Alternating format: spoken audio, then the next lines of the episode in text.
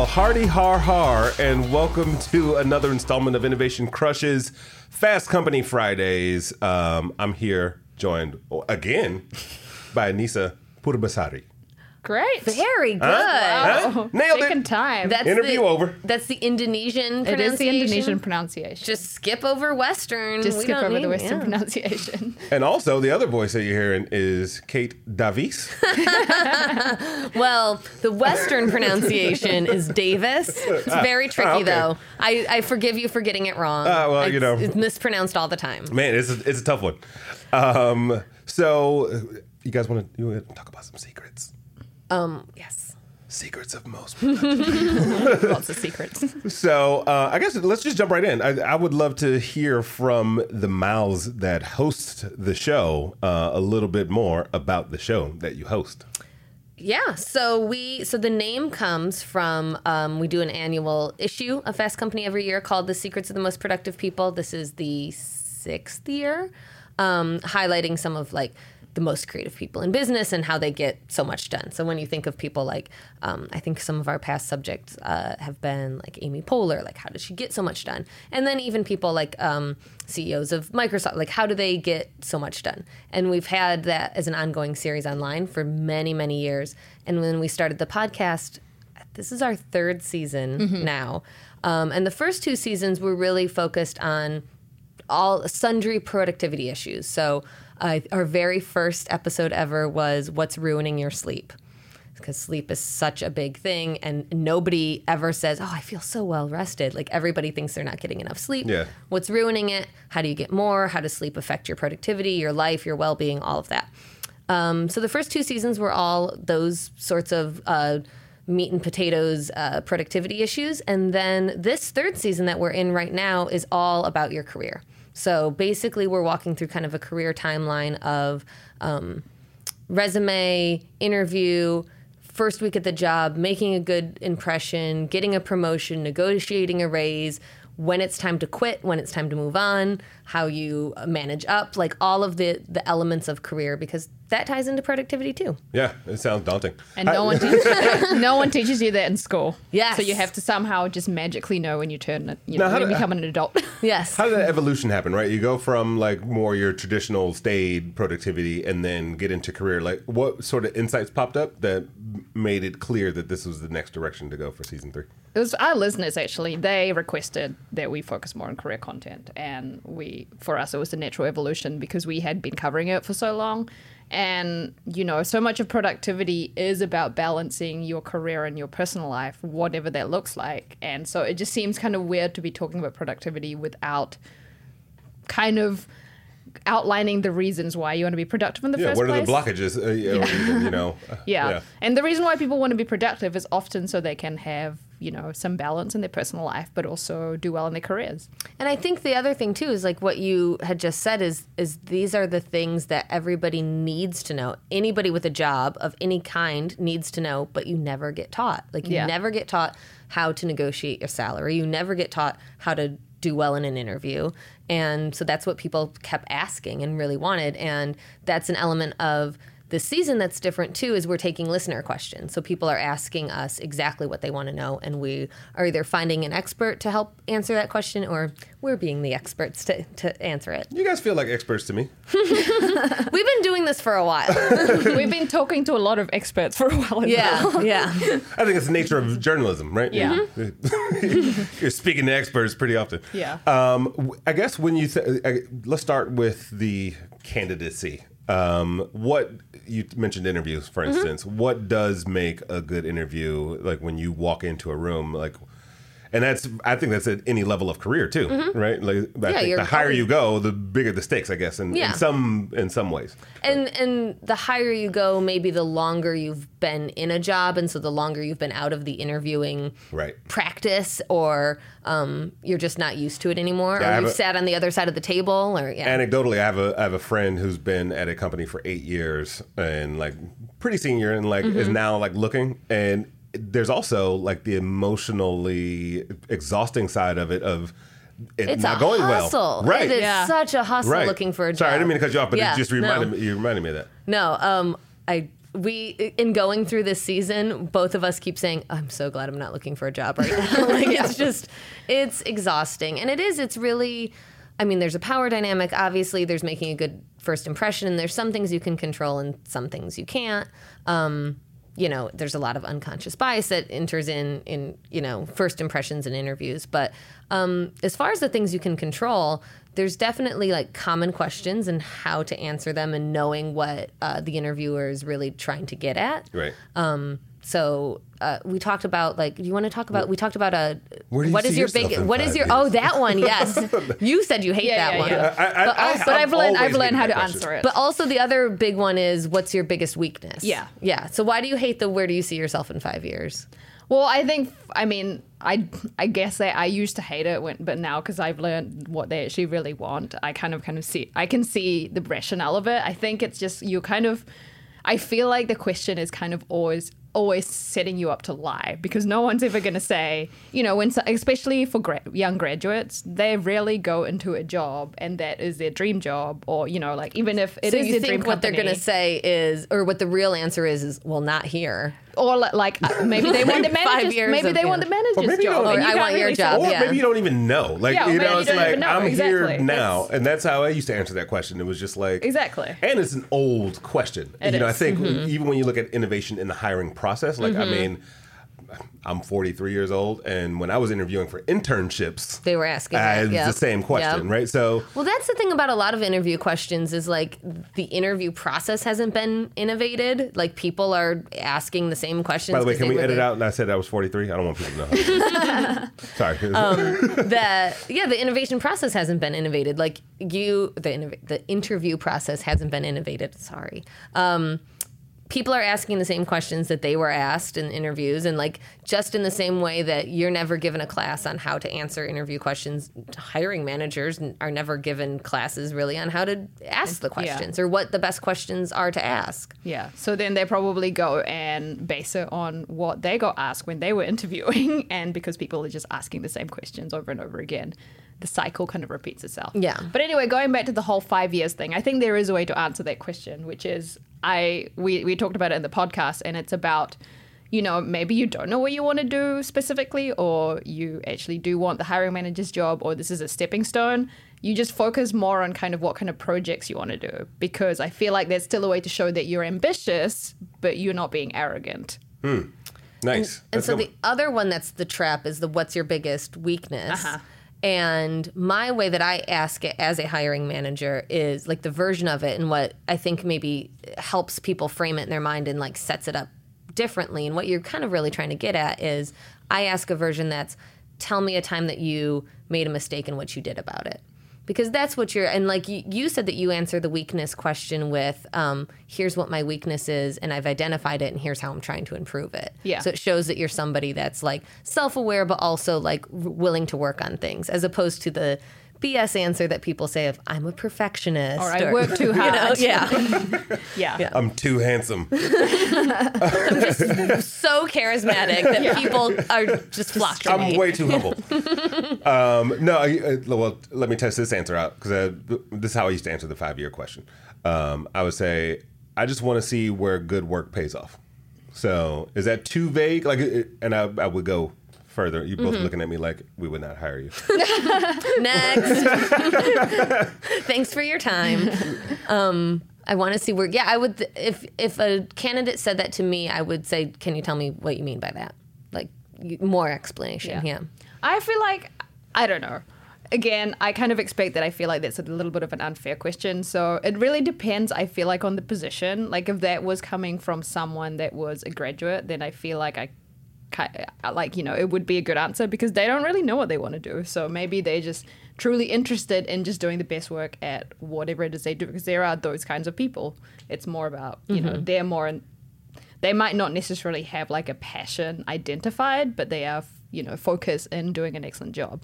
So are you saying like later in your career you think you should you should know what you want to do, not just like I just want to work hard at whatever pays off at working hard at. I actually like here's what I'm interested in. Here's the types of projects I want to take. Yeah, on. well, I'd Yeah. hope that you'd have developed some expertise, and there's a mm-hmm. reason behind that, and you're you're developing those expertise, and you're interested in furthering that. So I feel like the answer would seem weird for someone who's a little bit more senior, but if it was junior, then it's like, yeah, that's understandable. Understandable. You're like, how old? Like 21, 22. Like, mm-hmm. no one knows what they want to do. Are, when there, they're there any like 22. tools or processes or practices to kind of understand, you know, the emotional state of a candidate, right? Uh, because you mentioned this when we were talking earlier about, all right, you wanted to be a lawyer and you uh, and you did it for the wrong reasons, uh, essentially.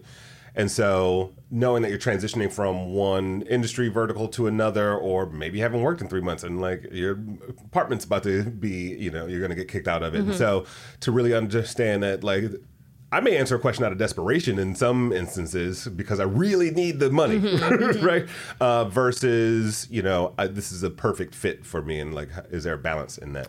Well, I think from a candidate perspective, you you know it's it's really difficult. Like I was unemployed for a period of time in freelancing, and like probably had that desperation in interviews. It's which never comes across as well, and you don't you don't want the employer to think like I just want any job. You know, Yeah. like this particular job doesn't matter. I just like desperately need a job. Not a good impression to make.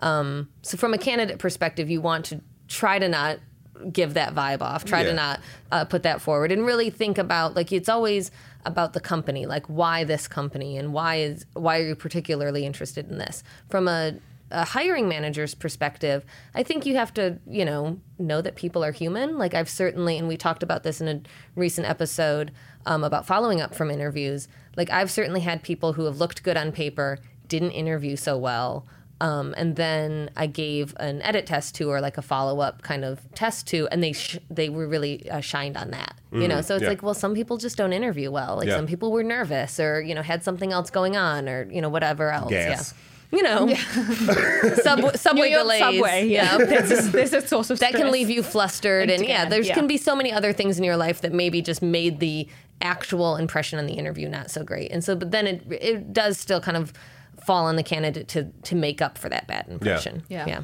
Now, once you get the job, uh, wellness is obviously a part of your experience once you're on site, right? And I think there's a lot of, in, especially in the show, you guys have covered this as well. A lot of new, new and nuanced practices. Um, I think one Rachel Gutter was somebody spoken to um, around just like the whole like, well-being in the workplace. Um, how are you seeing that shift in company practices? it's weird because I feel like a lot of companies think that they're doing it, but then I think a lot of companies are still having trouble trying to figure out what that looks like and it actually translating to employee well-being because you see a lot of these perks that a lot of these tech companies especially provide and if you look at the reason behind them they might not necessarily be about employee well-being like it's like okay we have meals in the office so you can stay at work longer um, and you know, some some of them are like I don't know. Some of them are really weird, like pet insurance. By the way, there's no know, food great. here. Just- I, I We found do that out the hard way. We this do morning. have We do a sodas. refrigerator Yeah. full of seltzer and Mm. soda. Yeah, my favorite. You can stay hydrated. Yeah. But your hunger's on you. Yeah. and you know, sometimes they theoretically want to want to introduce those benefits or perks. You know, a lot of companies are offering like wellness benefits, health, you know, gym reimbursements, whatever. But then it's like, I think actually translating how that how that looks like in a culture is still something that a lot of companies are still finding challenging because you know it's not just about introducing one perk and then suddenly everyone's happy it's mm-hmm. about the top down like is the ceo working like you know 12 hour days and emailing people at Yeah. midnight That's and yeah, that's exactly So it. and well-being comes from a different place in your experience, or like in what you've uncovered, Mm-hmm. is than what a company might think it. It's not the it's not the peanuts. It's the emotional connection to the people that you're Well, I working think with. I think it's both in that it's one identifying what benefits matter to employees. So like does pet insurance really matter or do they want paid leave, you know, or do they want um, you know, better health insurance or like what are the uh, is free food a perk that people actually care about? Like identifying what your employees actually care about, but then also like Anisa said is really leading by example and we've seen that a lot with like paternity leave for example like a lot of companies will have paternity leave but none of the men take it because it's a culture in which like it's viewed that they shouldn't and you're a slacker if you do and that's not really so like they have this benefit and it just doesn't get used. And so if there's like something like you give lip service to we believe in taking you know mental health days and taking time off for that but then you're like you know like anisa said the ceo or the the managers are you know working on weekends and working on vacation and not taking time off. And like that's the example you're setting. Like you can't tell people to go home at it's five it's fine to go home at five and then you're working until nine every night. They follow the example of the boss you know? Yeah. Yeah, and I think the leadership components is especially crucial because with paternity leave, it's not just also about the men taking it; it's about the men at the top, right? Because Yeah. sometimes you know they could be like, "Oh yeah, it's fine that they can take it," but if but not the co- subliminal message is it's going to hurt your career exactly, yeah. Well, yeah, and, and I think all these, like you, you guys have alluded to, all this stuff feeds back into productivity. How happy I am is going to equal the be equal to the my output in in the workplace. Um, one of you wrote an article about the, the eight rules. Who was it? how you guys can duke it out for for the credit um, about being fulfilled and engaged. uh, You know, having fulfilled and engaged employees, and really looking at you know things like challenging the system, work life balance, which even that theory, right, is uh, a, a good friend of mine, Nicole Yershon, who's the head of uh, innovation at Ogilvy, said to me, it's all life. Like it's Yeah. it's, it's There's like no- there's no like oh I is do this life. over here and I do over uh, do this over there. Like it, a day. I mean, I have two kids and. I'm on the phone with them while I'm working, and you know, Mm-hmm. so it's just it's all one balancing act. Well, and nothing is that the the phrase, and I think we've written about this before. Yeah. Like the phrase work life balance itself is problematic because it isn't like it. It implies that there's some sort of scale where they kind of equal out or whatever, and they don't. And it's a give and take, and sometimes you work more than you life. I don't know. I mean, you work more than than you know. You can attend to things in your personal life, and sometimes, like especially you know, like if you have kids, one gets sick, like well, then it goes out the window. You Yeah. know, like then that's what you're doing that day. And yeah, the the concept of a balance is sets people up for um, failure in their expectations. Yeah, and I think there's also an expectation that you have to kind of do all those things equally, and like you say, um, you just never will because life changes. Like when you get sick or when your kid gets sick, then you know you're not going to have time to work. But then the next day, you might have to miss out on a lot of social events. Yeah. because you have to catch up on work. And It, it was the CEO of Pepsi at an event, and she had said she told this anecdote about when she got the phone call that she was going to become the CEO. She's like, I was in the office Oh, working until about eleven o'clock, like I normally do, and I got the call and I hung up and I went home, and she's like, she walked in the room, she and her mom was living with them at the time. She's like, Guess what? I'm going to be the CEO, and uh, and she was like, That's good. We need milk. right, like it's it- very immigrant parent situation. but but it, I mean, you, it, you'll you'll always miss out on something, Exactly, Right? And, yeah. Um, so no, that that's cool. There's another guest that I thought was really interesting because I, I start to look at like the tools of the trade, right? So uh, had a conversation with uh, Chris from Microsoft, Chris Heilmann, I want to say his last name is, um, about artificial intelligence and you know and sort of using these other technology tools for either vetting or sourcing or interacting with each other and candidates. Um, what did you guys learn from that that conversation? So there are a lot of um, AI is being used a lot in hiring processes more and more, usually to like help eliminate the unconscious bias of of um, like in the screening process, especially in like screening applicants, um, taking away. I mean, there's so many things that you don't even think about that as a as a person looking at resumes um, where bias can creep in, uh, names, universities you went to, things like that. So like uh, pulling that out and having uh, AI as a filter for that can help um, bring a more diverse uh, slate of candidates. If you already have a diverse slate of candidates applying, um, if you don't, then you know the problem remains. But AI is also being used. Um, somewhat in in trying to diversify the the amount of can or the the types of candidates you're getting too. Let's talk about side hustles Side hustles. All right. because everybody has one. What's yours? I, I'm training for a marathon, so it's not a monetary side hustle That's a yet. that's a literal. hu- You're literally it's hustling. literally hustling. Yeah. Um, I don't know. I have a I have a kid and I'm pregnant. that's a so, side hustle. Well, so- two side hustles. So yeah, my side hustle is like staying. It's a front hustle. Actually, this is a side hustle. yeah, yeah, that's, That's true. true. This is a side hustle. This is a side hustle within Fast Company. Yes. Uh, separate from our jobs. So yeah. Well, you know, it's funny because uh, we were talking earlier off air b- about the stretch of you know being a journalist, and now you're hearing your voice, and you're a host, and like you're a sort of a face of a brand rather than here's the information. You guys read it and, and enjoy Mm-hmm. it. Um, you're kind of carrying it. How how was that? What, what was that stretch like for either of you? Well, I think the thing is, and it's funny. Um, I'm a bit older than Anisa, and I went to journalism school. You don't want to say your age like. I did. I am 38.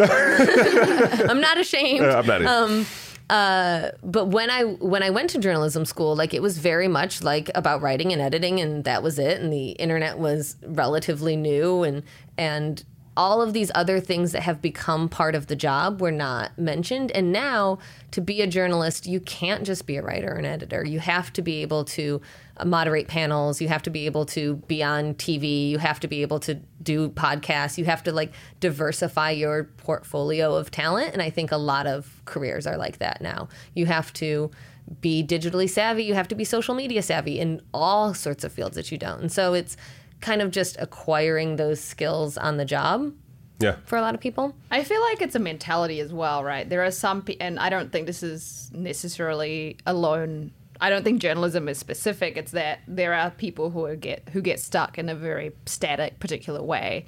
And I don't know. For me, maybe it's because I came into journalism when social media was a part of it, and so I kind of had always expected that as I move into my career, there's always going to be new platforms and new skills that I need to pick up, and so I don't really feel like the transition has been that massive, just because that's you what were, I expected. You were prepared for Yeah, it. They were like, you need to be able to, you need to be on Twitter. You need to like, Yeah. You were, yeah. But also, it's not just about that, but it's also like, oh, okay, now there's a new platform that I have to, you know, think about. Like, it wasn't a shock. It's not a shock to. I hate the word pivot because I feel like it's overused, but Mm-hmm. it's not. It's not a shock to have to pick up new skills along the way because that's just. I feel like what we kind of and to have to constantly evolve your skills like Uh-huh. you you've been you started out with the mindset of like things change and things change rapidly. Yeah. and there's you know what i do today is not going to be what i do next year probably. Yeah, on uh, comedians in cars getting coffee, and I forget who the guest was, but Jerry got into this sort, of you know, how he gets in these soft arguments uh, about lack of focus and expertise. Right? He was saying like, oh, I, it was kind of like back in the day, you had like a Sammy Davis Jr. who could sing, he could tell jokes, he, you know, he had like multiple skill sets, and then the argument was, well, now we have better com- like if you focus on one thing, you're better at comedy than you are at dancing in that in that example but I'm, I'm always curious, like generationally, like you said, this is native to you, you know, um, the whole social media and the like the number of things you have to manage at once versus like, know, this is what I hone, hone in on and this is what I'm really good at. And is there value or balance? Have you guys discovered any sort of differences or similarities in in, in that regard? I mean, the way I see it, and I don't want to profess to be the expert here, but this is how I'm kind of approaching my career going forward, is there's a lot of people. I think that the idea of just being an expert in one field is not necessarily outdated, but it's going to be a lot harder to kind of be at the top of your field. But I feel like where the niche is, is to become an expert in kind of two different fields, and you might not be as good as the people in one field, but then you're the only one who can kind of understand the intersection between those fields. So I feel like kind of just based on what we see in terms of covering, you know, the kinds of new jobs that pop up and new careers that come that we don't know if they will you know we don't know um, what kind of jobs and careers might exist in five years that is going to be the sweet spot because i feel like a lot of hiring managers are finding it difficult to hire people that have two intersectional skills like i just edited a piece about i can't remember specifically but this guy was a i think he was had had knowledge and expertise in um, coding and software engineering, but he also knew about the artistic side of film. And so I think it was um, the guy who created King Kong's fur, and somehow that knowledge g- made him the only expert to do that very particular thing. Yeah, I think you can't shoehorn yourself into being like, I'm a, an expert on this very tiny thing, and that's all I'm ever going to be an expert on, because that's a, a recipe to like lose your like only have one job and, and not have a, a future. Um, for me, I think it's been what's been important, especially as a journalist, but I think it's relevant to like any kind of field, is remaining curious and like being a lifelong learner. And I always say like, so my first magazine job was at uh, Popular Photography, a photography magazine, and I knew nothing about photography, and everybody there did, and.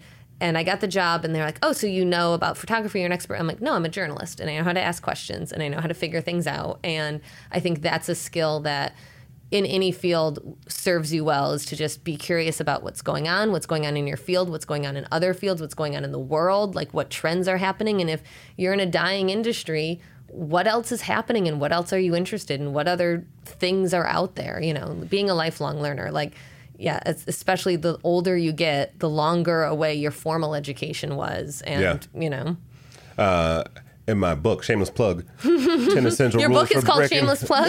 yeah, exactly. Yeah, my book, Shameless. That's, that'll be, that's book number two. It's a good title. You're welcome. All right, let me write this down.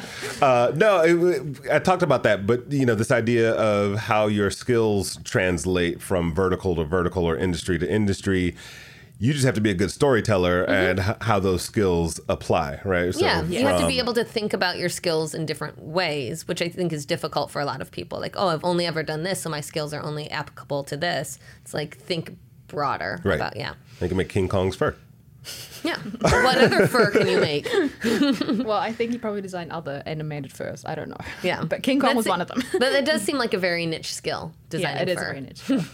Um, going back to sort of this candidacy conversation, um, what questions, what stops people from, uh, I don't know, I, I think there's a fear sometimes when you on either side of the table to ask a hard hitting question. Either there's, you're being mindful of policy, like there's certain questions that I can't ask you, but I need to read between lines. And then similarly, like, maybe there's a question that's too aggressive, you know, from at me as a candidate to ask. Um, do you find that there's a sweet spot for like reading the room at, at any point in time, like during an interview process? So we've we've talked a lot about and we've covered a lot about um, how to suss out a company's culture in an interview. I think that's a big thing. That's a lot of a lot of candidates have the question about of like, well, what it's really like to work there, and especially like how do you suss out, especially like a toxic company culture. And I think there are a lot of things like you obviously you can't ask like, so do you hate working here? Like, is this horrible? You know, but you can like there's a lot of clues in the room. Like, how does the interviewer seem? Like, do they seem stressed and rushed? Like, how do people in the office seem? Like, if you get to walk through the office and it's lunchtime, is everybody eating at their desk and looking miserable?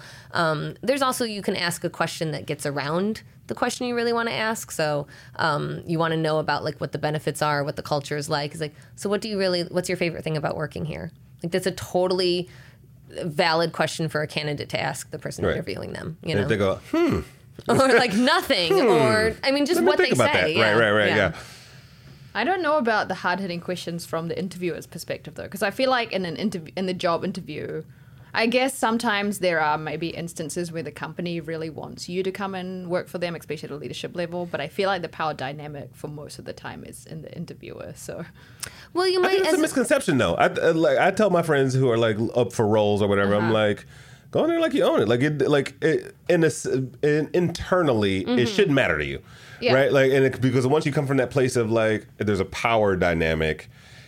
You, you're you're setting off in a, a losing path or losing yeah, that's, trajectory. that's because true. they, I mean, obviously they called you in for an interview. They Right. they're interested in Yeah. you. You know, they have as much to gain as you do. Um, from a hiring manager's perspective, if there's something that you want to know and you don't know how to ask it, like if you.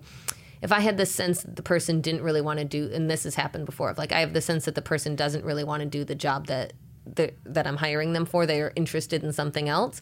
There's ways to ask questions around like, what are you really interested in? You kind of like read between the lines and, and suss that out. what sort of what what have you stolen? what have you stolen? what have you stolen like from a work life hack perspective in uh, out of all these shows that you've done and all these episodes like what's something that you personally adopted and has worked for you I mean, okay, mine is like really simple, but it's that it's always going to change depending on your priorities.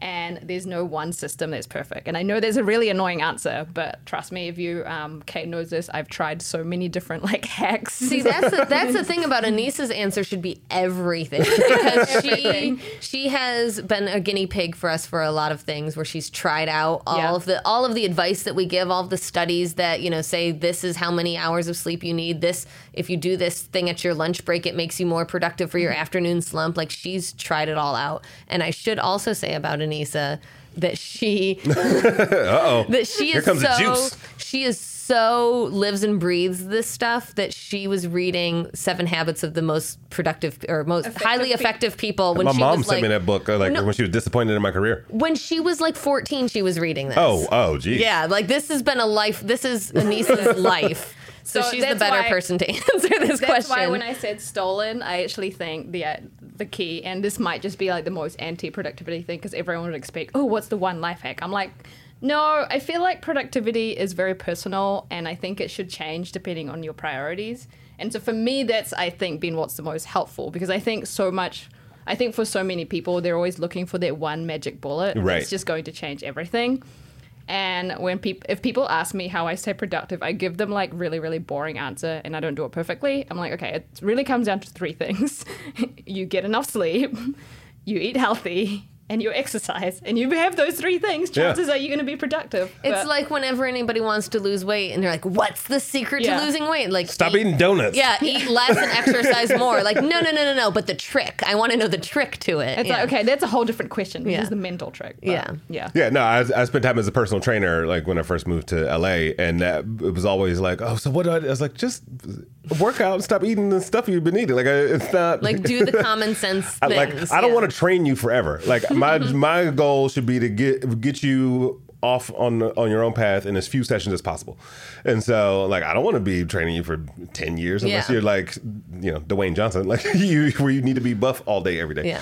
Um uh but any uh, work life hack that you've adopted from your conversations with folks on the show. So a lot of the things have been it's it has been really like taking what like trying things out, taking what works and discarding what doesn't, and they're all like obvious little simple things like um, I'm very and this has just been my personality forever is like color coded calendars and like putting things in and that like works for me. Um, I do uh, to do lists on post it notes. I don't bother with the whole like bullet journal thing, but I know that works for a lot of people. As you look at my bullet journal, right? There you go. um, but the one thing that I've been doing for a really long time, and we've written about it before, um, and I thought I had made it up, but turns out other people do this a lot, is when I need to do like the deep work, um, like really focus and not be interrupted, I turn off all of the notifications and I set a timer.